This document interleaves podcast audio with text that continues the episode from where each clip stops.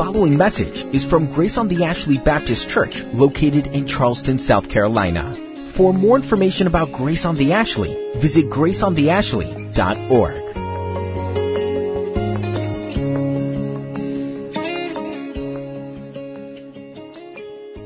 God, we do worship you this day. We gather as your people to praise your holy name. We pray, Father, that we might live lives of gratitude for that promise that you fulfilled in so many of our lives that when you are lifted up, you'll draw us to yourself. For that, we're grateful. At the same time, we pray, Father, that you'd forgive us that uh, during this time of the year we survey the wondrous cross much more deeply than we do every single day of our lives. Encourage us in our walk with you that we might look to the cross every single moment. For your glory and for our good.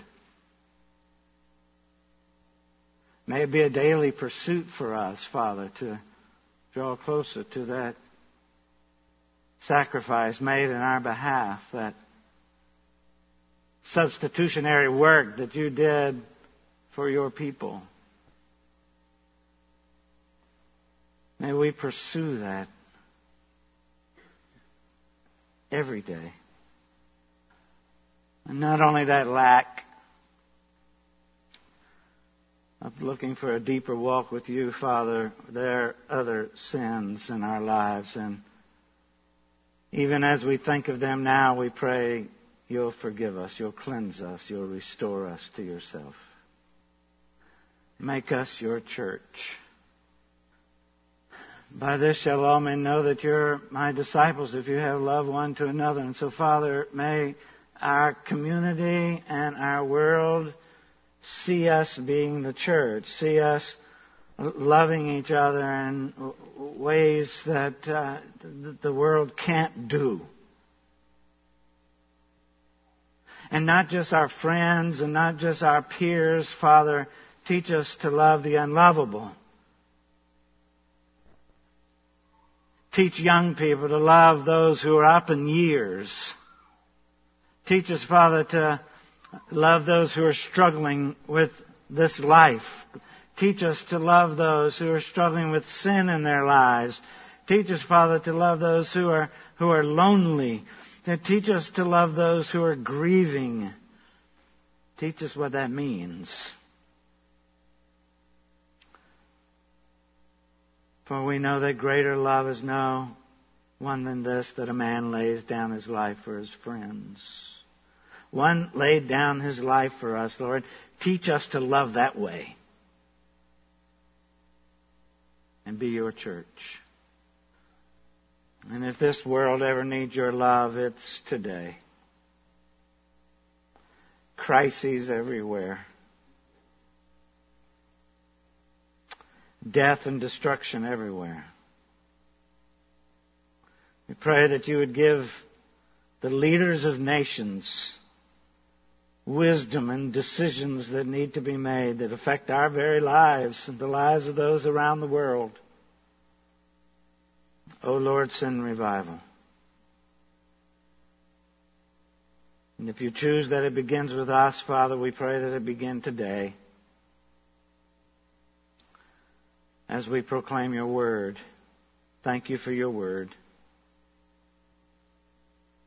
Empower our pastor as he delivers your message to us today, straight to our hearts.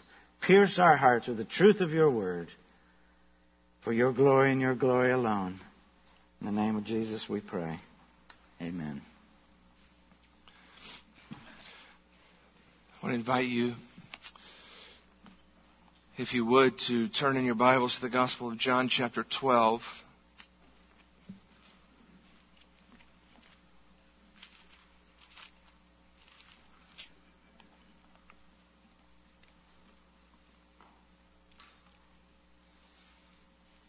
This morning, uh, we'll give attention to John chapter 12, beginning in verse 44 uh, to the end of the chapter. John writes, at the end of this chapter these words beginning in verse 44. And Jesus cried out and said, Whoever believes in me believes not in me, but in him who sent me. And whoever sees me sees him who sent me. I've come into the world as light, so that whoever believes in me may not remain in darkness. If anyone hears my words and does not keep them, I do not judge him. For I did not come to judge the world, but to save the world. But the one who rejects me and does not receive my words has a judge. The word that I have spoken will judge him on the last day.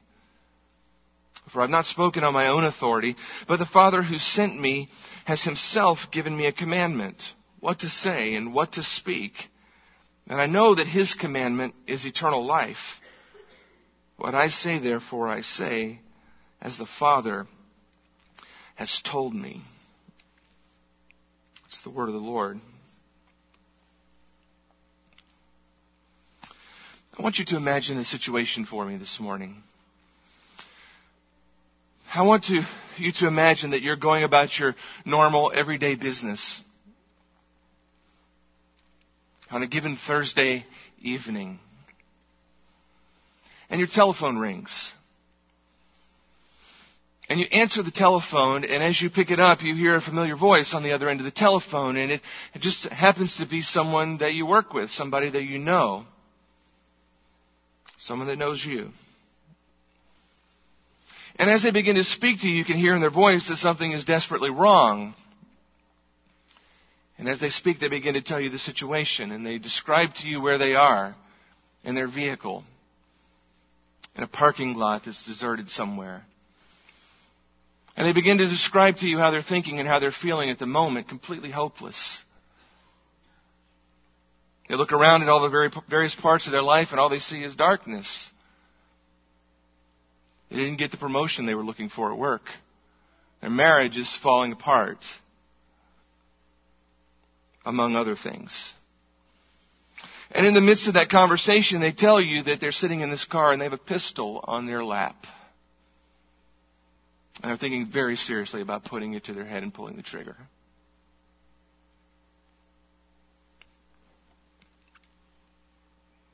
What do you say to that person? What do you say to that person who is desperately lost in the darkness of the moment? You've got just a minute to talk. What do you say? Been thinking about that a lot this week. I had the opportunity to be a part of a memorial service this week for a young man who made a similar choice. Not to call somebody, but followed through with a similar plan. And I've been thinking to myself, what kind of a message does Christianity have for a person who finds himself hopelessly lost in darkness? What does Christianity have to say to that person who finds themselves at the very end of their rope, so deep in the darkness that they're willing to consider taking their own life? It's not an easy question, right? What does Christianity have for someone like that? What does Christianity have for someone in that position? I want to suggest to you that if Christianity does not have a message for the person in that position, Christianity doesn't have a message at all. You see, what that person needs at that moment is not a set of doctrines. What they need at that moment is not a Bible study. What they need at that moment is not a, a list of, of spiritual phrases and platitudes. In fact, what they need at that moment is not even a message that can be spoken. What they need at that moment is a person. The man, Jesus Christ. The one who said, I am the way, the truth, and I am the life. I'm convinced that that's the only hope for a person who finds himself in that position of life. It is also the only hope for any person who finds himself in any other position in life. We live in a world that I'm convinced is enveloped in darkness. The Bible describes it that way, and experience around us, if you're paying attention, shows that to be true, doesn't it? We live in a world, and in, particularly in our culture, a culture that's enveloped in darkness. There's a, there's a moral darkness that kind of pervades the culture. Oh, on the surface, if you just look, it's all lights and glamour and pomp and circumstances, but when you dig a little below the surface, you find that morally, it's not light, it's dark. Morally, it's not bright, it's filled with darkness. People no longer know the difference between right and wrong. God's standards have been completely abandoned and relativism and relativity has been embraced. So that now, these days, almost nothing is described or defined as morally wrong. In fact, the things that, that the Word of God would, would tell us are, are, are morally repulsive are now celebrated in the open. Every human lust, every perverse behavior, every sick and twisted desire, we're told is okay and to be embraced and never judged. Nearly every act morally that the Bible describes as sin is now permitted, encouraged, embraced. That is not moral light, that's moral darkness. And the culture is suffering from the effects of living in that kind of a darkness. That kind of a, that kind of an attitude toward morality does not bring life and light and blessing. It brings heartache and pain and grief. And all around us, that's what we see. We're living in a world filled with moral darkness. We're living in a world and a culture that's filled with spiritual darkness too, aren't we? We're told by the statistics that, that uh, these days people are very spiritual. They're very interested in spiritual things. The problem is, being interested in spiritual things is not enough to shine light into your darkness. If the spiritual things in which you're interested are not the Lord Jesus Christ. If we look around, there's false religion everywhere. Cults are thriving and popping up, new ones all around us. Every belief system you can imagine is surrounding us secular humanism, the default religion of this nation, the United States of America, is rampant and really has become our national religion. Our culture and, and those who are in it are blind to the truth. They hate the truth, reject the truth, and will embrace almost any kind of spirituality apart from the truth. It's a spiritual darkness that pervades and we're seeing the darkness and the ramifications all around us. There's moral darkness, there's spiritual darkness, there's mental and emotional darkness. There is a, a sort of a hopelessness that has descended upon people. And it's pervasive and it's consuming. It's destructive. If you talk to very many people, you begin to see glimpses of that hopelessness all around. People struggling emotionally, people struggling mentally, and trying to do everything they can, reach in every direction to, to find some sort of a light in the midst of that kind of darkness, medicating ourselves, going to doctors, doing anything and everything to try and find some sort of light in the emotional darkness that they feel. And sadly, for many in our culture, they never find it. The statistics for suicide in our culture are amazing. Somewhere in the neighborhood of 40 something thousand people make that choice every year. In 2010, more people died via suicide than automobile accidents in this country. In that same year, it was the third leading cause of death in 15 to 25 year olds.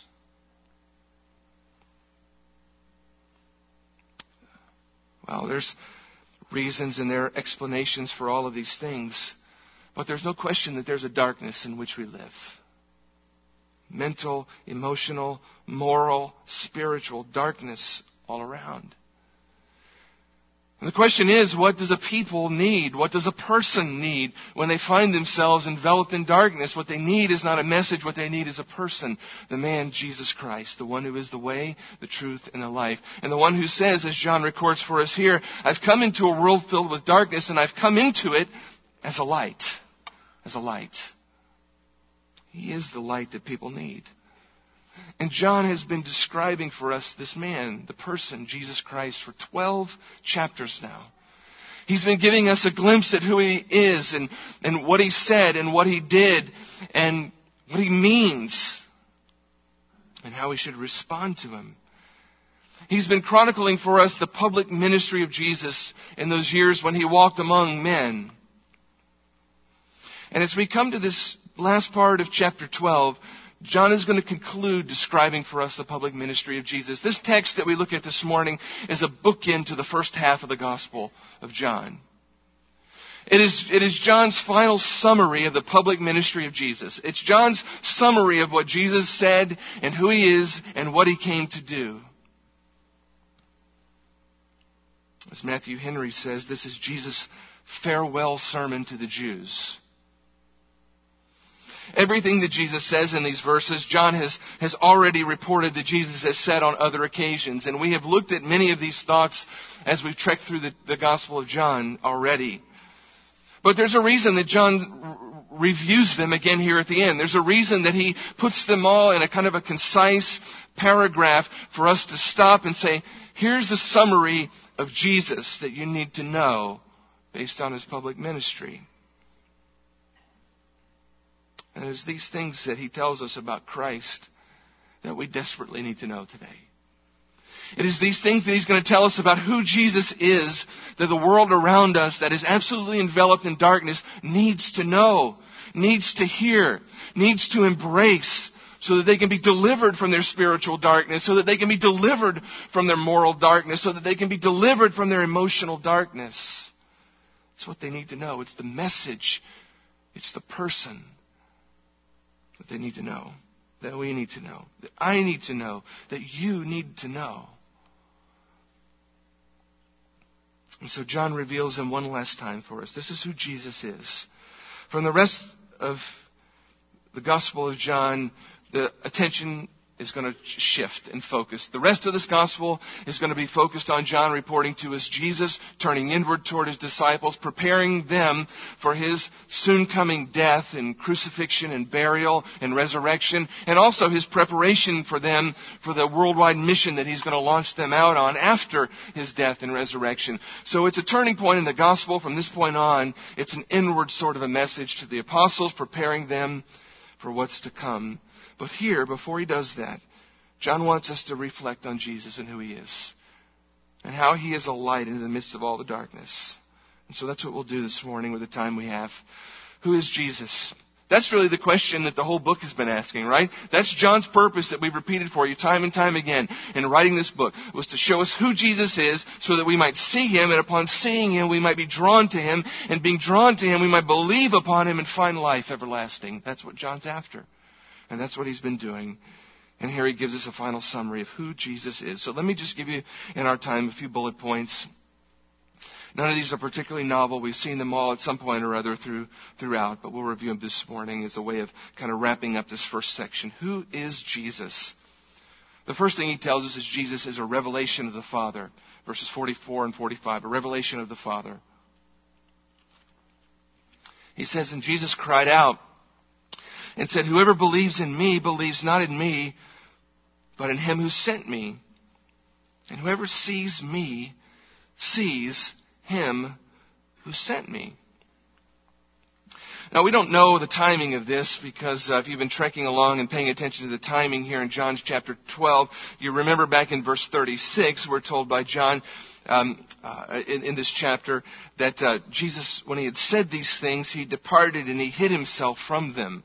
So at the end of verse 36, we have Jesus departing from the crowds and hiding from them for a period. So when verses 44 through 45 um, uh, are spoken, we don't know for sure. It appears that Jesus when hid himself, when he came back and said these things, we don't know.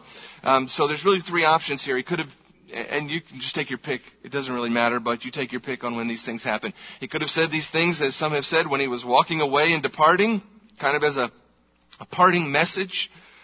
Not sure that that makes a whole lot of sense to me.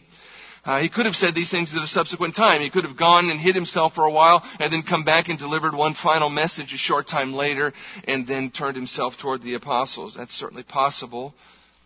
It's also possible, though, and maybe probable here, that these are the things that Jesus was saying all along throughout his ministry, that this wasn't a new message, that it was the message that he'd been saying and repeating over and over and over again. And John is just choosing here to take what Jesus has been saying all, the, all along and, and, and plugging it in here as a fitting sort of a bookend to this section, a summary, if you will, of Jesus' teaching in his public ministry. And that makes sense. Ultimately, we can't say for sure. But what we can say is that this is a fitting summary at the end. It's a good summary of everything John's been telling us. And the first thing he wants us to remember here as we reflect on this is that Jesus is a revelation of the Father. That is to see Jesus is to see the Father. That Jesus is a revelation of the Father, that, that He speaks the Father's truth. When He speaks, it's as though the Father is speaking. When He declares truth, it's not His truth, it's not truth that He's come up with on His own, it's the Father's truth. And to hear it from him is the same as hearing it directly from the Father because they are the same, one and the same in nature and personhood.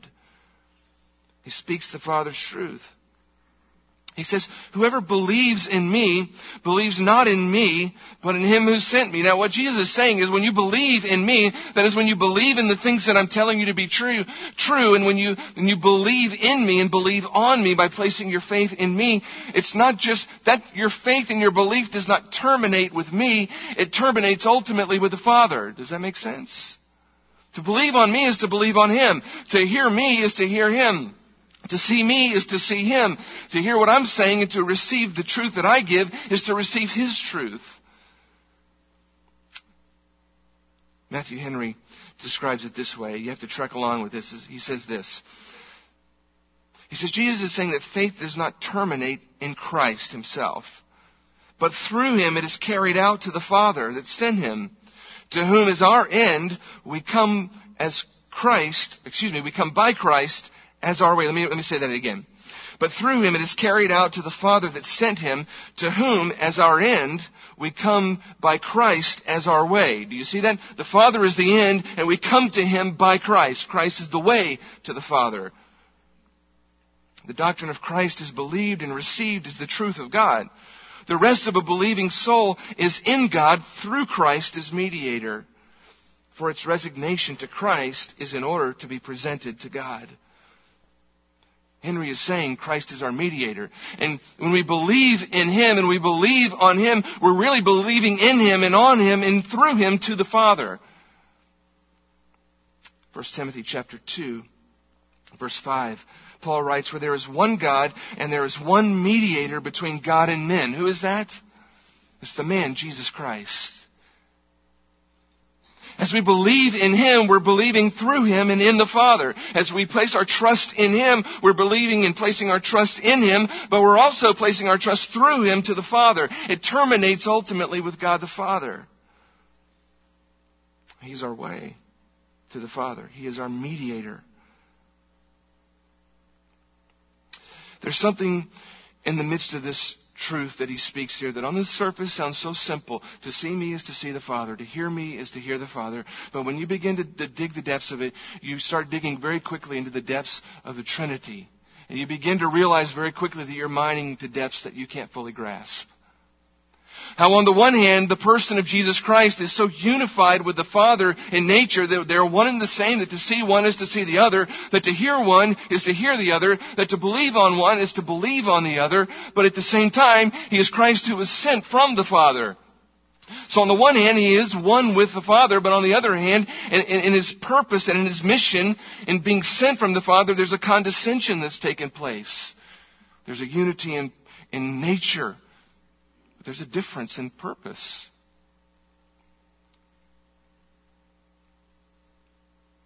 But what John wants us to understand here is that to see Christ is to see the Father. To believe Christ is to believe the Father. And you can't do one without the other. That's the point John's trying to make.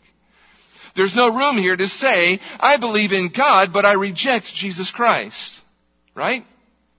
There's no possibility here. Because Jesus says, if you see me, and if you believe me, then you're also at the same time ultimately doing what? Believing, seeing, and believing the Father. If you see me and you reject me, then you're at one at the same time seeing me and rejecting the Father. You see? When he speaks, God speaks. To believe in him is to believe in the Father. And it's impossible to say, I believe in God and to reject Jesus. You know, if you talk to too many people about the gospel, you'll run across people who claim that, right? You start to talk to them about spiritual things and you say, well, you know, what is your take on God? What do you think about God? You think there is a God? Oh, yeah, yeah, I believe there's God. I believe in God. Really? You believe about, that's great. Well, what do you think about Jesus? Oh, I don't know about Jesus. I don't know about Jesus. I mean, he's a good prophet. Said a lot of good things. He was a great moral teacher. I don't know. You know what you say to that person? No, you don't believe in God. You don't believe in God because you rejected Jesus Christ. And a person who claims to believe in God but has rejected Jesus Christ is believing a lie and is, is trapped in an absolute false doctrine that is damning their soul, really, isn't it? And so we say to the person, no, you don't believe in God because to believe in God is to believe in Christ. You can't believe in God and reject Jesus. The man rejects Jesus, he rejects God the Father no matter what he claims. Jesus speaks the Father's truth. To believe Him is to believe the Father. To reject Him is to reject the Father. But He also reveals the Father by bearing the Father's image, right? We've seen this theme in John's Gospel all throughout. I mean, just trekking back to chapter 1, this is one of the first things John told us, right? That Jesus bears the Father's image. It's not just that He speaks the Father's words and reveals the Father's truth, but He, he bears His very image in chapter 1, verse 1. In the beginning was the Word, and the Word was with God, and the Word, say this part with me, and the Word was God. John told us from the beginning, Jesus, being the eternal Word, was God. He wasn't just with God, he was God. And in verse 18 of chapter 1, uh, no one has ever seen God, the only God. Excuse me, no one has ever seen God. The only God who is at the Father's side, he has made him known. Who is the only God at the Father's side? It's Jesus. That's what John's presenting to us. He has made him known. How has he made him known? He, that's what he's come to do. He's come to make the Father known because he bears the Father's image. Flip a few pages over to chapter 8, verse 19. They said to him, therefore, where is your father? But Jesus answered, you neither know me nor my father, because if you knew me, you would what? You would know my father also. Because to know me is to know him. Because I bear his image. A few pages over in chapter 10. Even though you do not believe me, believe the works, Jesus said, that you may know and that you may understand that the Father is in me and I am in the Father. The Father is in me and what? And I am in the Father. If the Father's in me and I'm in the Father, then we're the same person, right? You see that. He bears the Father's image. We'll see this again in John chapter 14 verses 8 through 9 and just a couple pages over. Philip said to him, Lord, show us the Father and it's enough for us. Now pause just a second. We're going to get there. We'll talk about Philip a little bit. But think in these terms. How frustrating must it be to be Jesus, you know? I've just given you at least four times that we have recorded that he's made this plain, right? And surely he made it plain a lot more often than that to his disciples, to those that he was speaking with and mentoring daily all the time. And here it is right at the very end. He's going to be arrested and crucified in a relatively short amount of time. And here's one of his closest, Philip saying, saying to him what? Show us, you know, show us the Father. We just want to see Him. Now, Jesus didn't pull his hair out. I don't know. But you see a sense of the frustration, don't you? Because he says, what? Have I been with you so long and you still don't know me, Philip? Whoever has seen me has seen what? He's seen the Father. To see me is to see Him. You don't need me to show you anything further. I've been showing you all along that if you've been paying attention to me, then you've seen the Father. You don't need to see anything else because I bear His image. We see this in other New Testament passages. The apostle Paul comes back to it in Colossians chapter 1 when he says of Christ, for in him all the fullness of God was what? Pleased to dwell. In Christ, all the fullness of God was pleased to dwell. To see Christ is to see the fullness of God indwelling a human form. Colossians chapter 2 verse 9. For in him the whole fullness of deity dwells bodily. The whole fullness of deity. That is bearing the Father's image. All of what, what, what, makes the Father the Father, as far as nature, is embodied in the person of Christ, and He bears that image for people to see. In Hebrews chapter 1, the writer of Hebrews describes it this way. He says, He is the radiance of the glory of God and the exact imprint of His nature. This is why Jesus was able to say, Whenever you see me, you see the Father. Whenever you look at me, you see Him. You see, friends, that's what happens. When men see Christ, they see God. When men hear the words of Christ, they hear the words of God. When men observe the works of Christ, they're observing in a very real sense the works of God. When men see the emotions of Christ and sense them, they sense and see the emotions of God. Unless you come from one of those theological worlds that says God has no emotions, but we'll say that another way. Just an aside. John Phillips said it this way.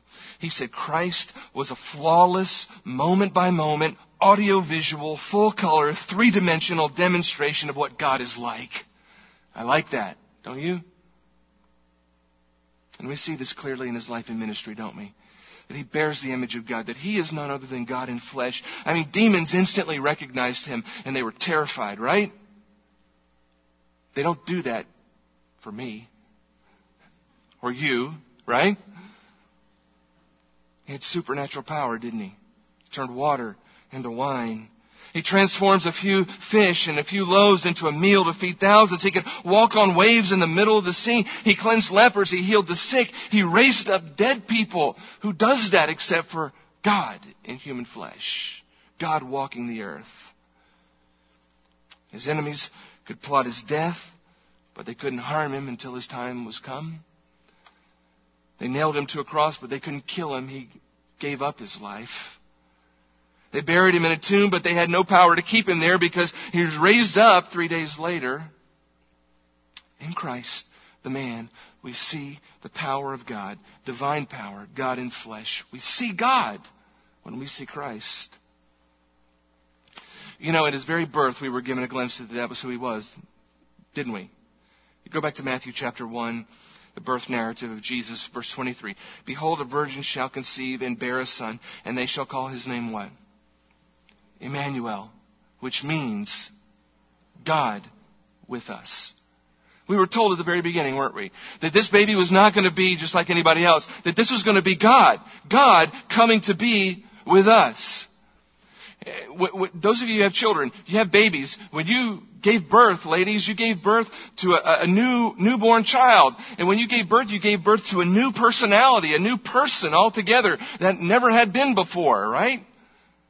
And you gave them a name, and you watched them grow up, and you've seen that personality develop into their own.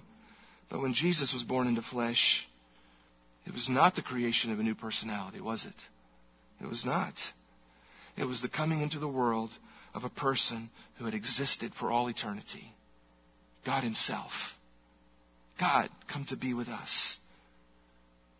The Word, John said, became flesh. The eternal God became flesh and lived among men.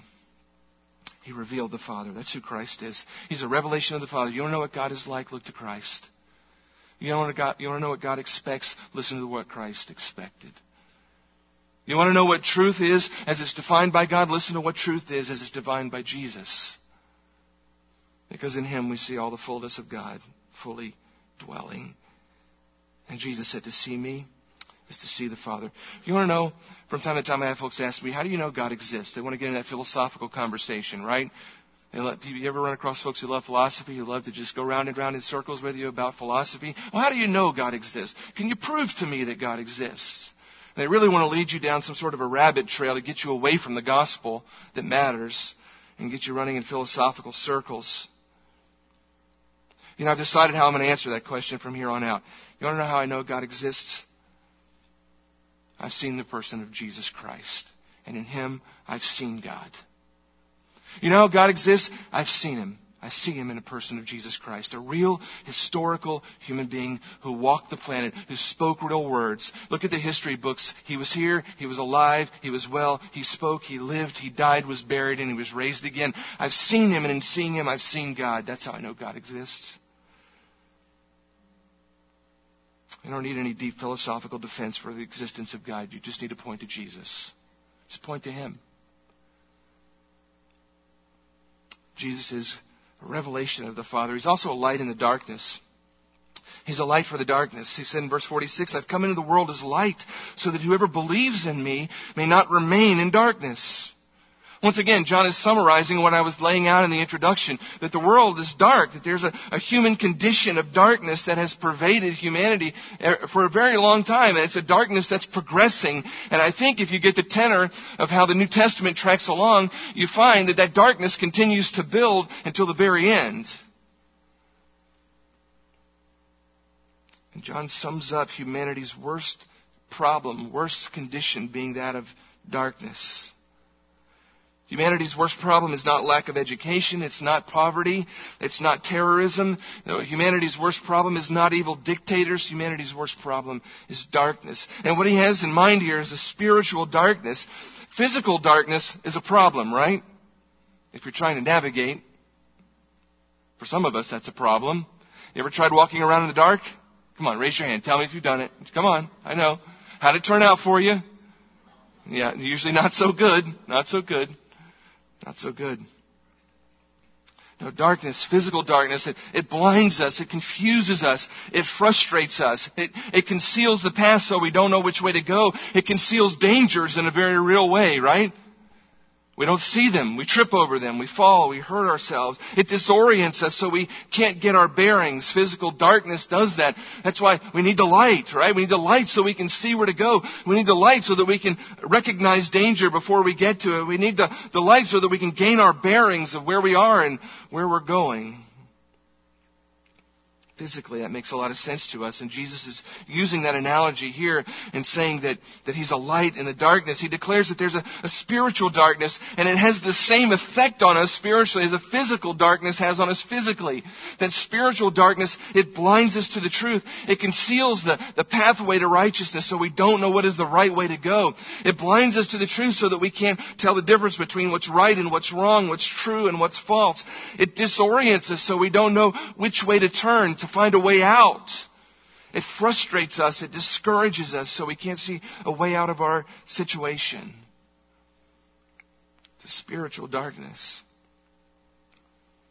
You felt the touch of that in your life at some point, I'm sure. Maybe you've come here this morning sensing that in a very real way in your own life. You don't know which way to go. You're disoriented. You're frustrated. You're discouraged.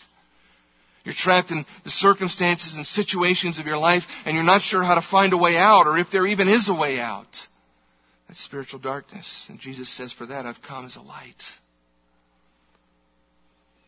The Bible talks to us, it uses this illustration of light and darkness all throughout. And it describes this spiritual darkness as being caused by sin. It's, it's sin that darkens the spiritual eyes, that darkens the spiritual perception, that blinds us in a very real way. In Proverbs chapter 2, the writer of Proverbs describes a sinner as one who, quote, walks in the ways of darkness. That's what a sinner is. Proverbs chapter 4 verse 19, the way of the wicked is like darkness. They do not know over what they stumble. In Isaiah chapter 5 verse 20, sinners are described as those who call evil good and good evil. Evil. Those who substitute darkness for what? For light and light for darkness. Has there ever been a more apt of our culture than that? Substituting light for darkness and the opposite. In Romans chapter 1, uh, verse 21, speaking of, of those who have rejected the Lord, Paul writes, For although they knew God, they did not honor him as God or give thanks to him, but they became futile in their thinking, and what happened to their foolish hearts? They're darkened. They're darkened. This is that spiritual darkness. In Ephesians chapter 5, Paul describes the, the acts of sinful humanity as the, uh, as the unfruitful works of darkness. In Matthew chapter 8, verse 12, we find that one of the clearest descriptions of eternal hell is simply the phrase outer darkness. Outer darkness. There is the spiritual darkness that, that, that, that, pervades the human condition, the human soul that blinds us and disorients us and frustrates us and discourages us. And if we don't find a way out of that darkness, if a light doesn't shine from the outside in and lead the way out of that darkness, then that spiritual darkness leads us out into eternal darkness. It's a horrible place to be. And yet that is exactly where so many people are trapped all around you and all around me. That's the reality of their lives every single day.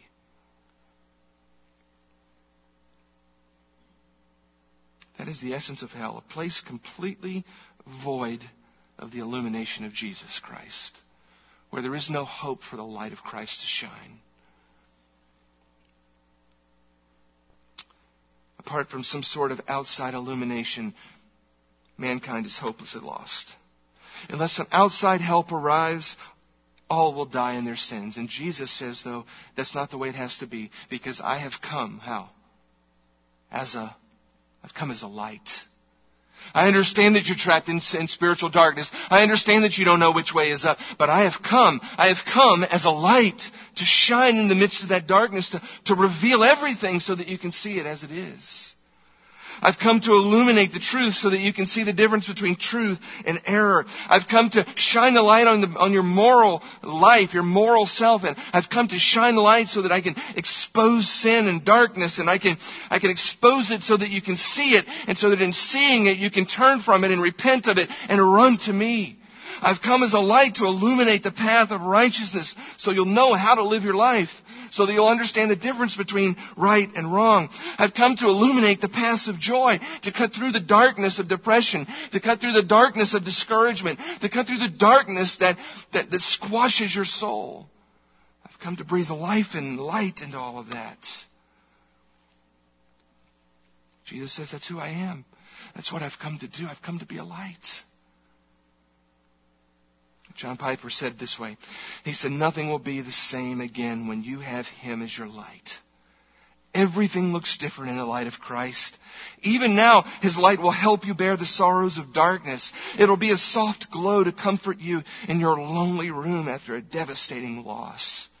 It'll be a, light, a lamp on your troubled path. It will reveal the wise and loving face of God behind every frowning providence. Jesus is that light, isn't he? That's why he came. That's who he is. And there's nothing a person trapped in spiritual darkness needs more than the person of Jesus Christ. Because he's the light that shows them the way out. He's the light that draws them in. And he's the light that shines every time the gospel is preached. And every time the gospel is preached, the light of Jesus shines. And the light of Jesus Christ does one of two things it draws men to him that they might be saved, or it repels them and they run to find a dark place to hide. Because the New Testament says men love their sin and they hate desperately being exposed. Jesus is a light. He's the light.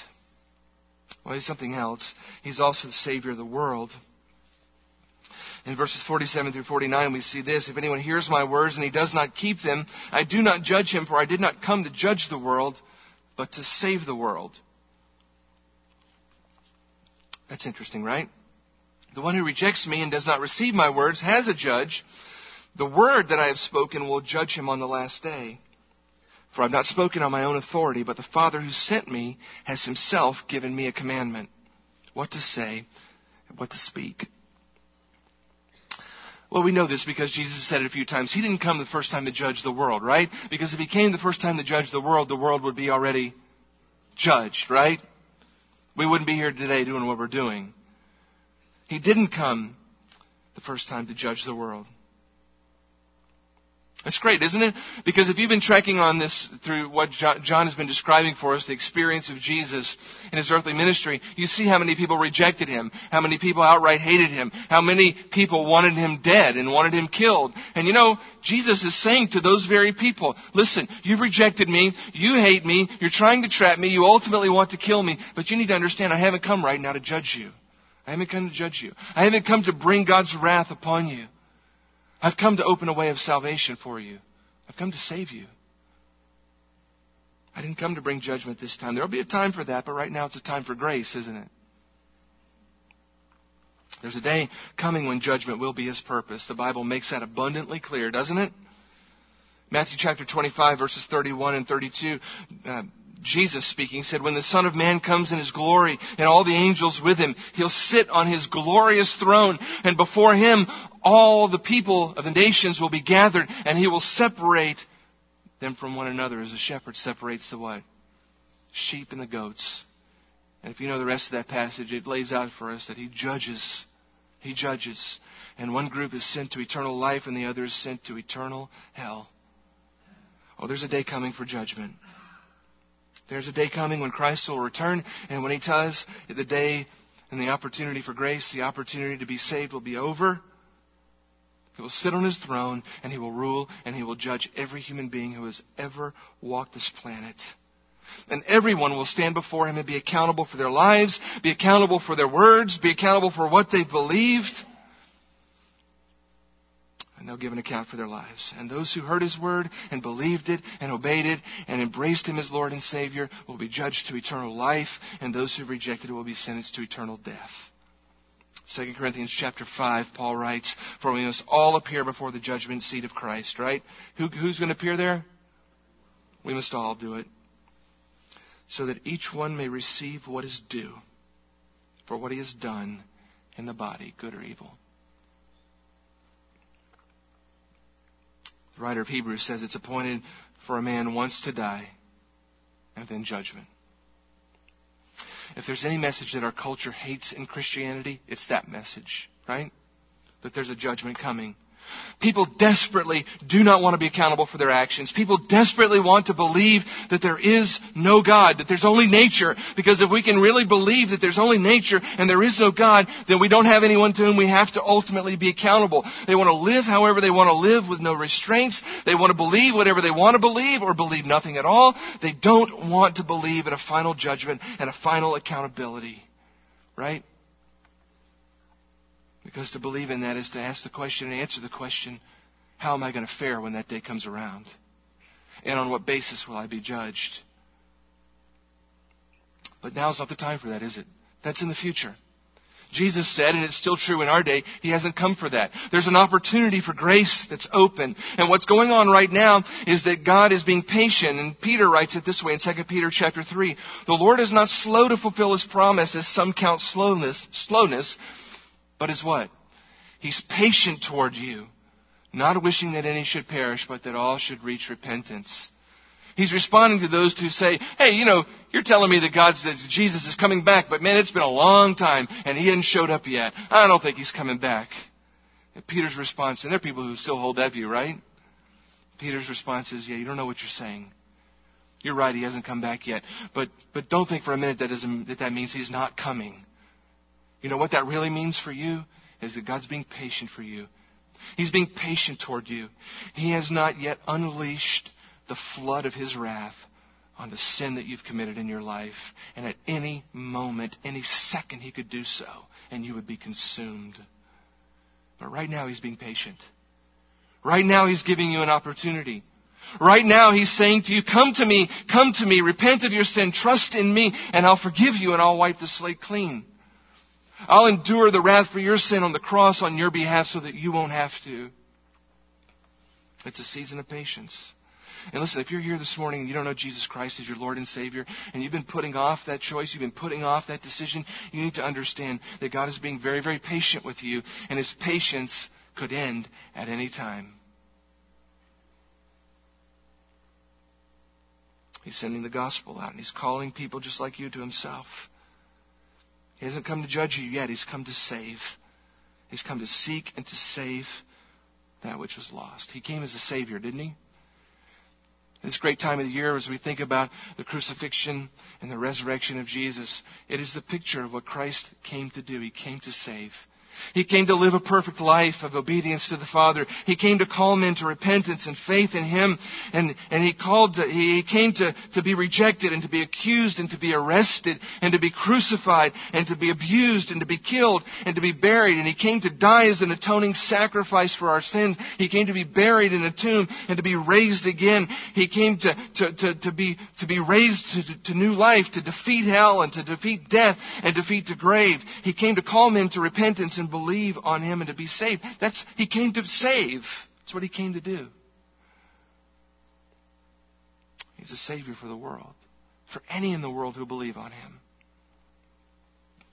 He says something interesting here. He says, I didn't come to judge, but I came to save. But listen to what he says. The one who rejects me and does not receive my words has a judge. I didn't come to judge you, but if you reject me, you already have a judge. Did you notice who the judge is? My words. My words are your judge. The word that I have spoken will judge him on the last day. Now that's interesting, isn't it? I didn't come here to judge you, but the things that I'm saying to you right now, these very words that I'm speaking to you, on the last day, they will stand up and be a judge against you. If you choose to reject this message, it will come back to haunt you. That's what Jesus is saying. If you choose to reject this gospel, if you choose to reject the patience of God, if you choose to reject the offer of eternal life that I hold out to you, you can do that. And right this moment, you won't face judgment, but on the last day, the words that I'm speaking to you right now will come right back to haunt you, and they will stand against you as your judge. When you stand before the final judgment, exhibit one before that courtroom will be the words that I'm speaking the gospel. The gospel will condemn you. You will be without excuse. You won't be able to stand on that day, before the judgment and claim ignorance. You won't be able to, to stand before that court and say, well, I didn't know. Nobody told me. Because the words that I'm speaking right now will echo through your mind and you'll know, you'll know these words stand as a testimony that you did know, that you were told and you did have opportunity and the judgment is already cast because the words I'm speaking to you right now. My words will condemn you. It's amazing. The very same words that offer the hope of eternal life and hold that out to everyone who believes will rise up and judge those who reject.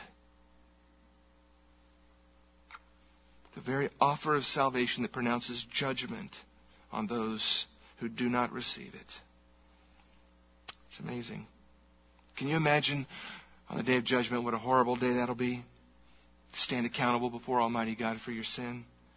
To hear echoing in your mind every gospel presentation that you've ever heard standing up as a witness against you. Each and every one a witness leaving you completely at that moment without excuse and without a defense.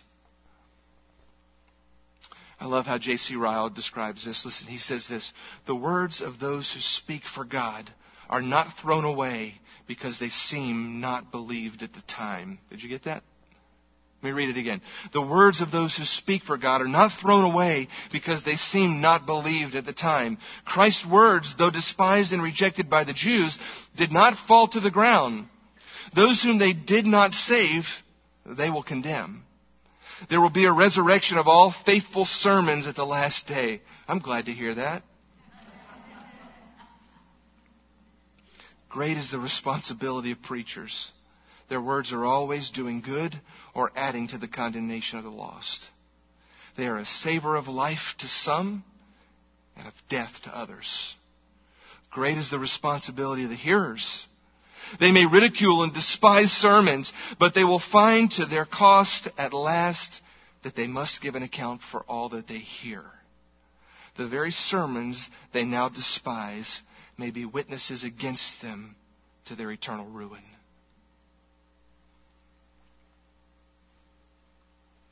That's good news for you if you're a faithful witness for the gospel of Jesus Christ and people don't listen to you and they reject the message. It's not because you've been a failure and it's not because the message has died.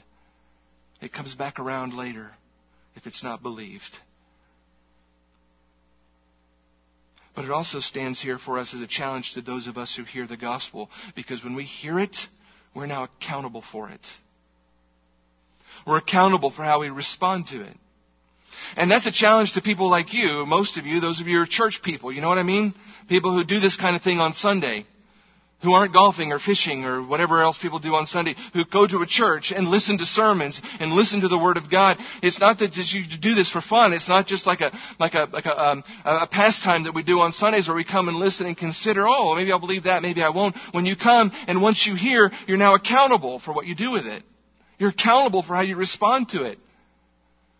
And the words that you hear, if you don't respond in obedience to the Lord Jesus Christ, will come back around and stand as a witness against you later on to your own ruin. If you're here this morning and you don't know Jesus Christ, you've never seen, you've never seen this light in your darkness. You've never seen the, this image bearer of the Father who makes him known to you. You never received this Savior who came to save the world. Listen, you need to receive him this morning. Because if you choose not to, the very words that you've heard in this place will come back around to haunt you one day. And they will stand as a witness against you, and you will have no defense. The gospel of Jesus Christ has gone. Will you receive it? Will you believe it? Will you submit to it and obey it? Don't reject His word today. I plead with you. Lord Jesus, we, we stand in awe of who you are. We are so, we are so grateful for your life, your ministry as you walked upon the earth.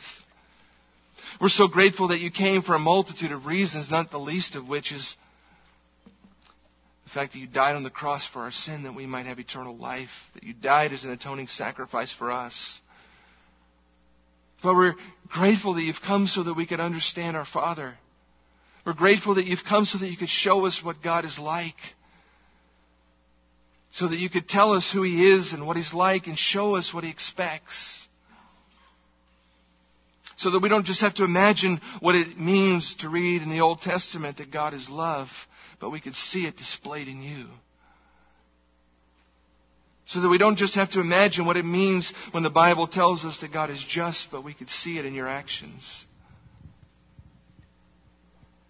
We thank you that you came to put the Father on display so that we might see Him more clearly be drawn to Him and love Him more dearly.